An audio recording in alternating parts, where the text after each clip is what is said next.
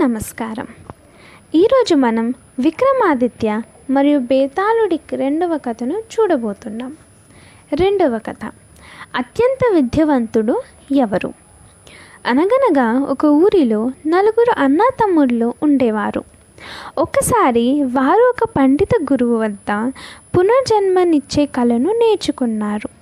చదువు పూర్తి చేసుకొని తిరిగి తమ గ్రామానికి వెళ్తుండగా దారిలో చనిపోయిన సింహం కనిపించింది.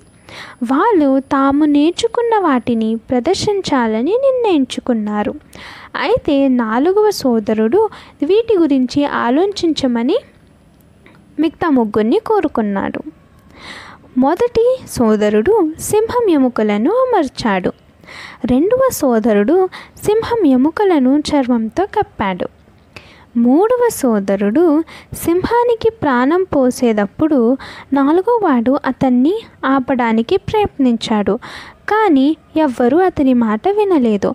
అలాగా నాలుగోవాడు తనను తాను కాపాడుకోవాలని చెట్టు వద్దన ఎక్కాడు. మూడవ సోదరుడు సింహానికి పునర్జన్మనిచ్చే ఒక పవిత్రమైన శ్లోకాన్ని ఉచ్చరించడం ప్రారంభించాడు. అలా చేసిన వెంటనే సింహం ప్రాణం పోసుకొనింది. అలాగా ప్రాణంతో ఉన్న సింహం ఇప్పుడు ఆ ముగ్గురిని వేటాడి చంపి తినేసింది. ఈ కథ ముగిసిన వెంటనే బేతాళుడు విక్రమాదిత్యను ప్రశ్నించాడు. కాబట్టి చెప్పు విక్రమ్ ముగ్గురు తోడబొట్టుల్లో ఎవరు ఎక్కువ చదువుకున్నారు?